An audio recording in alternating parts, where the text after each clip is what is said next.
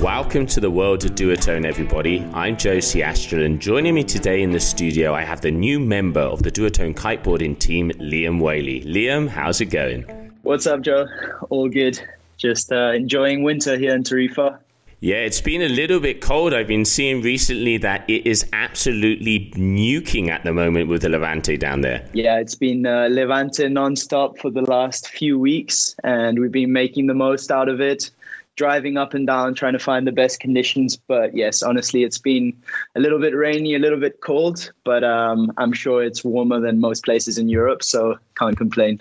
So, Liam, obviously, for people that have been living underneath a rock, tell me a little bit about yourself. Inside the kiteboarding world, everybody knows your name, but where does Liam Whaley come from? Yeah, so I was born in Ibiza, an island off the coast of Spain that's pretty famous for partying and you know kind of lifestyle islands.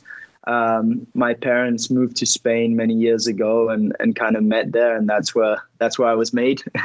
and um, in Ibiza is not really the biggest kiting scene, but my dad was always uh, uh, water sports enthusiast, uh, windsurfing from the early ages, going to iconic places like Maui, and yeah, he was on the search for a windy place in Europe, and he came across Tarifa. And long story short, uh, alongside his two brothers, they they created a, a business, bought a piece of land, and and started a hotel in Tarifa. And yeah, that's where he got involved with kite surfing as well in the early days. And every summer holidays, uh, we would go to Tarifa so he could. Uh, take care of his business but yeah as i didn't have school i would start to see kites and I slowly got introduced to the sport. But um, as I was living in Ibiza, I didn't get to do it much. And as the years went by, I slowly did it more and more. And eventually we ended up moving here. And that's kind of when everything took off for me. Obviously, Tarifa is probably one of the meccas of our sport, both European and worldwide. Why do you think so many champions and so many influential riders have come out of this small south coast of Spain fishing town? Yeah, I guess it, it just started having this this this group of of people from Spain coming to live here just to be able to to maximize their training as much as possible Tarifa uh, is not the place with the cleanest wind in the world, but it's definitely a place with very consistent wind, meaning we have wind throughout the whole year and you're able to ride throughout every single season. Even now, it's like the middle of winter and I'm kiting almost every day. So I think that really attracted a lot of riders. And, you know, the more level that there is in more in one spot, the more everyone pushes each other to progress. And that bubble was kind of formed with all of the riders such as Gisela Pulido and Alex Pastor. And then I was kind of the next generation that joined them. But all of the Spanish riders, Alvaro Onieva, Cesar Portas, all of the, the old dogs were training here many years ago. And yeah, I think that kind of started something. So it's definitely the consistency of the wind and the different kinds of conditions that you get here. Really makes you a, a all round rider. And as the tour used to be about 10 to 12 stops, you really needed to be able to perform in different kinds of conditions. So here was the, the perfect training ground for that. Yeah, absolutely. I think one of the really nice things about our hometown in Tarifa as well is the family side. You know, I always remember, you know, you, Jerome, Nico, Manu, the, you know, back in the days of the kite tech camps where, you, you know, there was always, no matter the generation, there was a solid group of friends enjoying themselves out on the water. Has that really been important for you throughout your career and I guess throughout your life inside the sport? Absolutely. I mean, it, I think we were very fortunate here in Spain to have like a, a solid group of Groms that all wanted to push each other and were all pursuing a career in kiting and having parents that were a little bit behind us, helping us to achieve our dreams. And eventually, here in Tarifa, there was little like junior kite camps organized, and there we got the chance over the summer holidays to all get together. All of us super ambitious with the dream to become kitesurfing world champions and just push each other within a, a short period of time every year. And that really uh, pushed the level of us Groms here in Spain. And yeah, I think that's why there's so many riders coming out of Spain. Um, and it would be great to see that in, in countries all across the world. Yeah, no, I think that tribal it has that tribal feel that also comes from the surfing side as well. I think, like you say, it's super important. Liam, you've obviously anybody who's known you, you've been at the pinnacle of the freestyle side, the maneuver side of kiteboarding since probably the last five to seven years. You've been world champion, you've always been up on the podiums. And one of the things that comes across when we see you kiting is the quality versus quantity. You can do all the moves, but it is the attention to detail that really does stand out with a rider like you. But one of the questions that always comes up is how do you keep the motivation?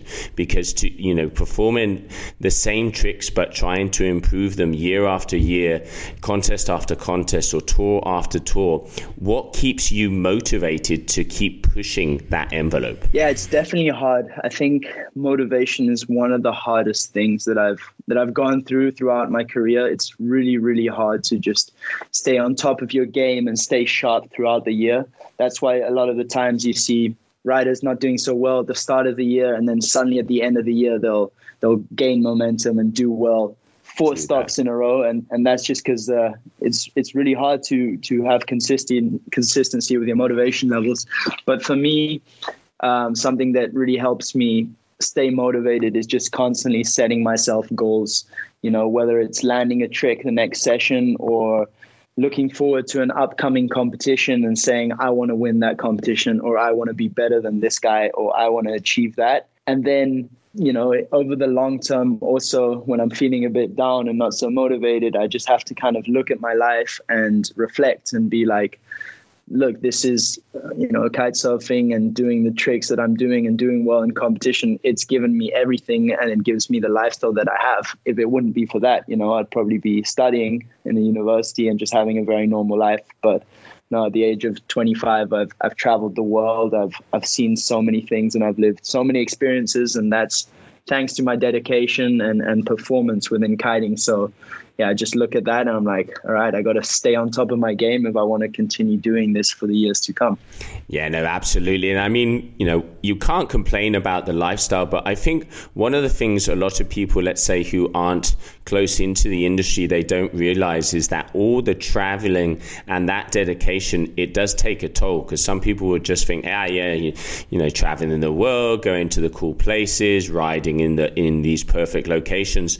But there is also a a big part of dedication and sacrifice that you have to do to be at the level that you are today. Yeah, absolutely. I mean, especially when we were doing like 10 stops a year could get really tiring. I was young at the time when the tour was more active and there were more stops. So it was a, a bit less challenging. But after doing that for four years in a row, you definitely get burnt out and you definitely almost, you almost feel like staying at home for more than two weeks because you're just like, you get home, you're there for three days and you literally yeah. don't unpack your bag and you're off again. And then you jet lag, sleepless nights, constantly feeling tired.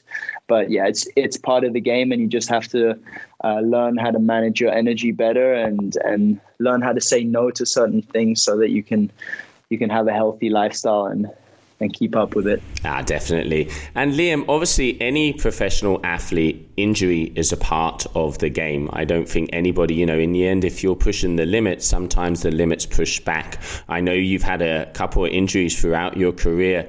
How does that take its toll, and how you've always been a very strong minded, a strong mental rider, how do you bounce back from a thing like that and let's say overcome the fear of having another injury? For me, injuries, I mean, it's definitely a process um, that you have to go through and it's it's very scary and it, it messes with your emotions. You know, you can almost get depressed at times because you know being an athlete you're so used to being active all day every day and constantly moving around and and a certain intensity and then when you get injured all of that is is taken away from you. You just you feel you know useless and you can't move and you can't do what you're meant to do.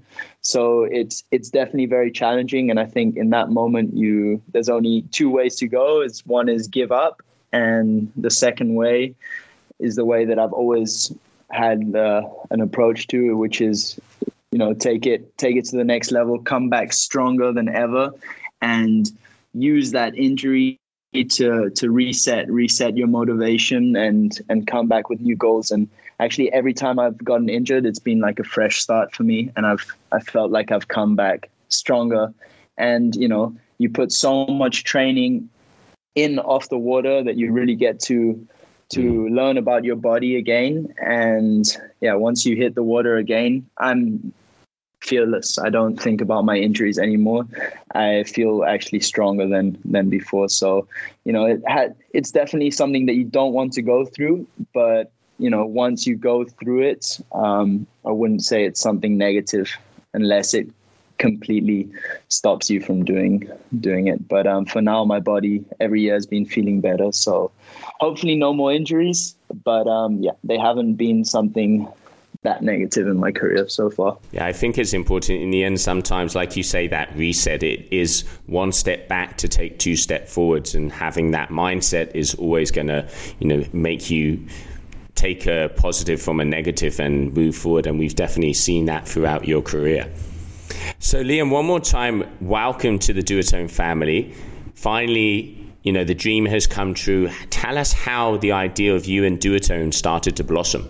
Yeah, man, this is super exciting times for me. I'm uh, I'm so stoked to be on this team. I've I've always been surrounded by people that have been riding duotone. A lot of my friends and I've seen like I've met a lot of the team managers and I've seen how the team works and it's it's always been something that's attracted me quite a lot because I've just seen how well the company works and how well the riders are treated and and how much uh, attention to detail is is put into the gear.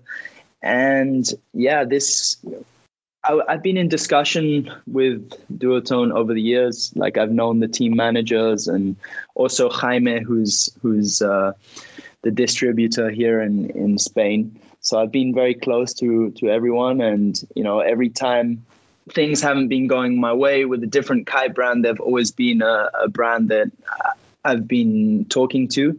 Um, three years ago, we were already talking to each other, and it, it didn't end up working out because they were just changing their name at the time. So, uh, yeah, I was talking to various different uh, brands and ended up with F-One, which was great. I had a great relationship and a great um, a great career with F-One. It was uh, really really sad to go and difficult, but um, yeah, this is the next chap- chapter, and it's it's something that I'm super excited for. We started talking uh, halfway through last year, and everything just made sense. Um, there's a lot of projects that we have uh, similar visions for I definitely want to want to push myself within duotone to to achieve them like great results um, in freestyle in big air and then besides that, there's there's certain projects like a, a kite center that we might be looking into doing here in Tarifa together. So a lot of exciting things to come, and yeah, I'm just I'm just exciting, and I'm loving loving riding all of the all of the gear. Many cool projects to come.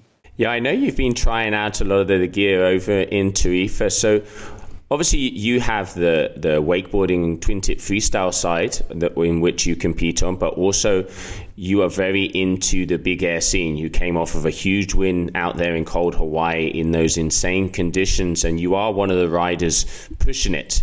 I think over the last couple of years, Big Air has taken a huge leap, both equipment wise and also what you guys and girls are starting to throw down in the conditions you're at. What is the gear inside Duotone you're going to be using mostly for both of those disciplines? So that's a really hard question. the, the range of gear is, is so massive in Duotone that you know I've only been riding the gear for a few weeks, so I haven't really had the chance to fully decide what I want to ride. I'll start with freestyle because it's the easiest uh, choice to make. Uh, definitely going to be riding the, the Vegas and the Team Series SLS with the boot setup and, and the click bar. I mean, the freestyle kite is absolutely amazing, and, and the choice was very obvious for that. I've been riding it a bunch, and yeah, it's it's great. And for big air has been the the challenging side because there's so many options and there's so many different opinions. You know, mm. at, at the start everybody was telling me to take the dice. I took the dice and I loved it. It has a really aggressive pull in, in the kite loop and super direct uh, bar feeling. And then there's also the uh, Evo and the the Rebel. The next kite I, I tried was the Evo completely different feel, way lighter bar pressure, but just has an insane amount of, of hang time and feels really nice in the loops as well. And then mm-hmm. recently I've been trying the Rebel, which is completely different and super, super hard bar pressure. You really feel where the kite is, extreme hang time, like very vertical pull up you go you pull the bar in and you just go straight up into the sky so there's three very different kites that that all work great for big air but I still haven't fully decided uh, which one I'm going to use. I probably think it's either going to be the Evo or the Rebel, just because that's kind of in which way the the the competitive side of big air is going. They really want to, you to get that height yes. and to do all of those technical tricks. And yeah, the Rebel, you just go massive with that kite.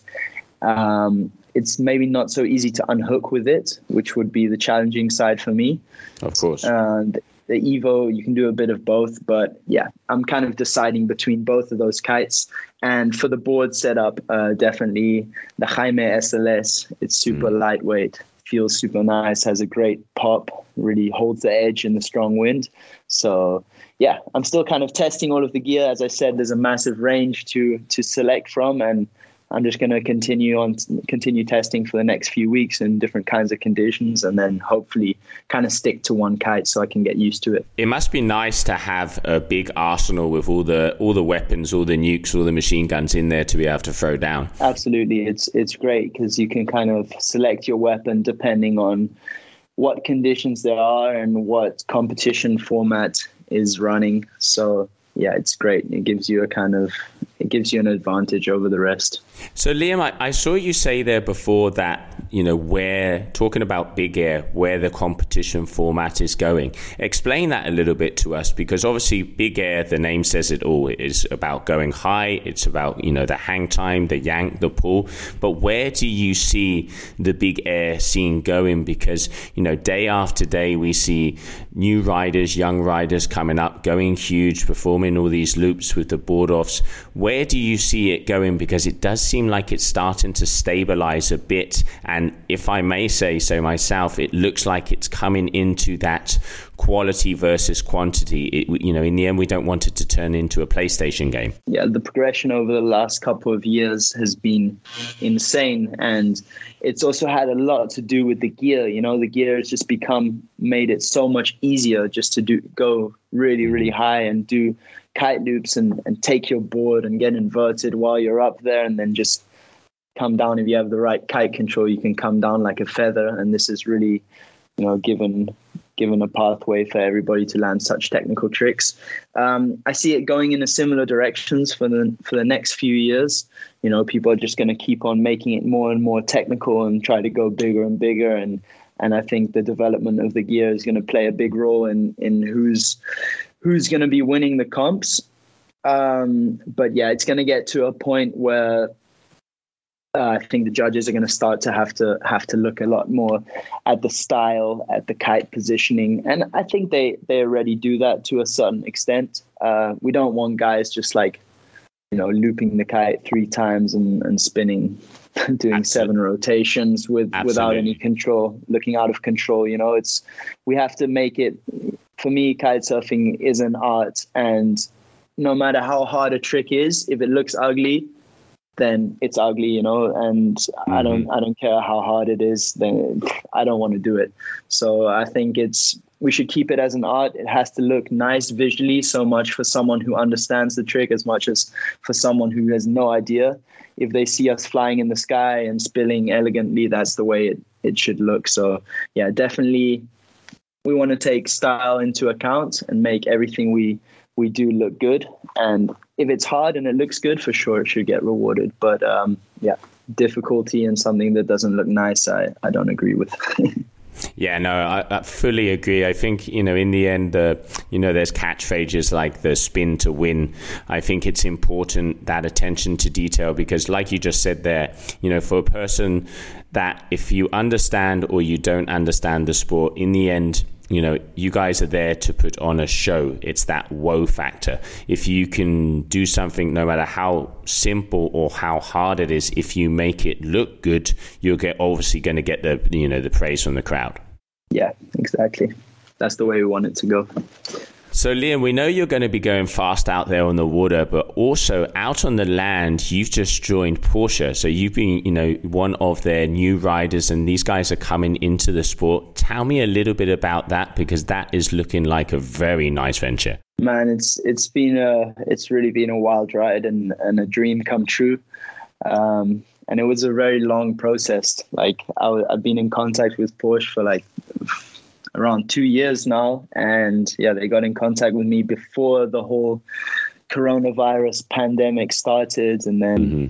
when I heard the news that they were interested in sponsoring, I was over the moon. Like I, I couldn't believe it. I was like, finally, you know, my time has come after putting all of this work in over a period of so many years.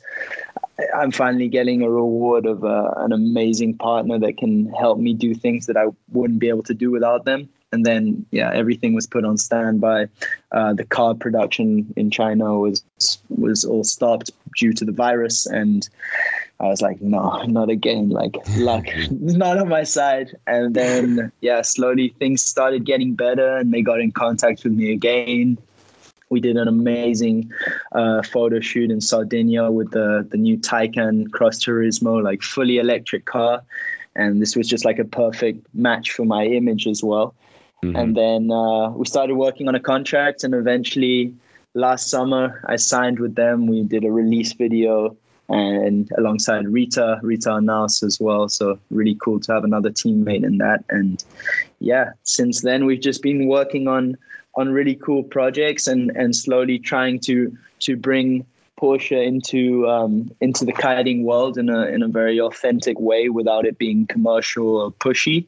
Mm-hmm. And now uh, Porsche have kind of come into a partnership with Duotone as well, and so have I. So now it's like the the perfect triangle to excel and do epic projects together. Hopefully, stuff that has never been seen in the kiting world, and and hopefully Porsche can bring their their input and insight into the sport as well. And I think it's really important as well, always to have outside industry partners because they can, let's say, they can see things from outside the box. You know, sometimes when everything is in industry, it kind of gets into that niche, and we know this is a very niche sport. To be able to have a partner, you know, of the magnitude of what is Porsche, I think it's important because, like you say, you're going to be doing projects that probably we've never seen inside our sport. Yeah, definitely. That outside perspective is is always great. You know.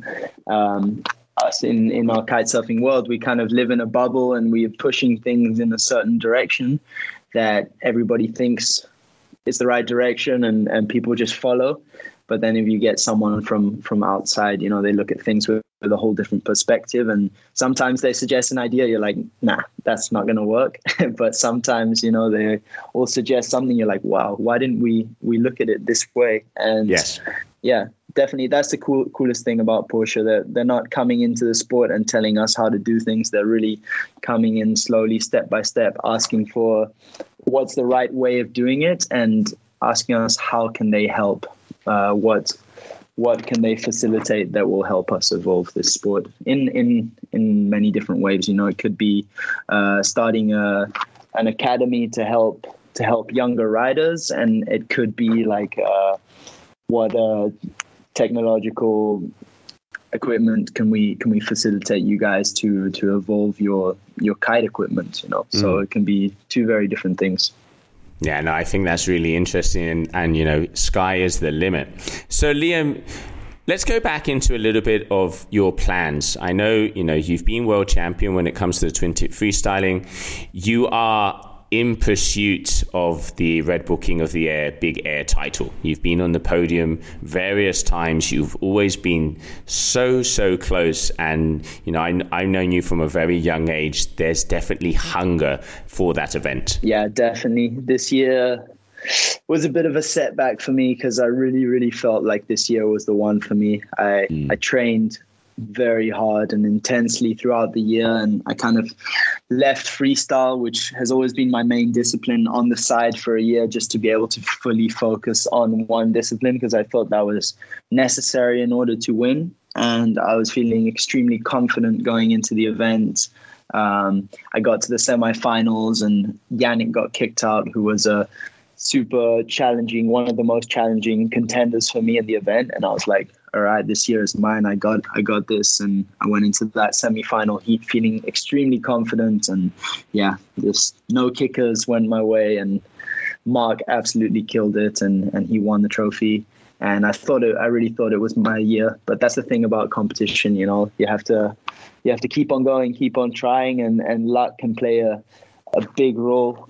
Um, you know, the King of the Air is is one event a year. There's so many different things that come into play. That's why I would always love there to be a a bigger, bigger tour. You know, at least four or five events, because then uh, there would be a less luck factor involved. But it is what it is. That's why it makes it so prestigious. It's one event a year. Everybody waits for it, and yeah, I'm definitely going to continue to to try to win it at least for a few more years. Hopefully, luck goes my way soon. And uh, besides that, yeah, I'm kind of focusing on on big air this year. I thought to myself that I'm kind of going to play it by ear and and maybe do the freestyle. I still haven't put that option off the table. Mm-hmm. Um, but I know that if I want to win, I have to fully commit to it, and I can't go halfway. So uh, I kind of see myself more focusing on big air um, there's a few events that I really want to do, which one of them obviously is the King of the Air. And there's the Mega Loop Challenge. There's the Cold Hawaii Games, and then there's the uh, GKA World Championship stop here in Tarifa, which mm-hmm. will crown the Big Air World Champion. Obviously, that's super interesting for me to do. It's at my home spot. I could have the opportunity to win another world title. So I think those are the events that I'm going to focus on this year. If I feel like it, suddenly I might do a freestyle stop or two. Um, but I definitely want to bring out some really cool uh, freestyle video parts and and change up my style a bit. I've just been so focused on on doing the tricks that that score high for competition over the last few years that I haven't really had the chance to explore the freestyle discipline and and try new tricks, innovate, do things that haven't been done before.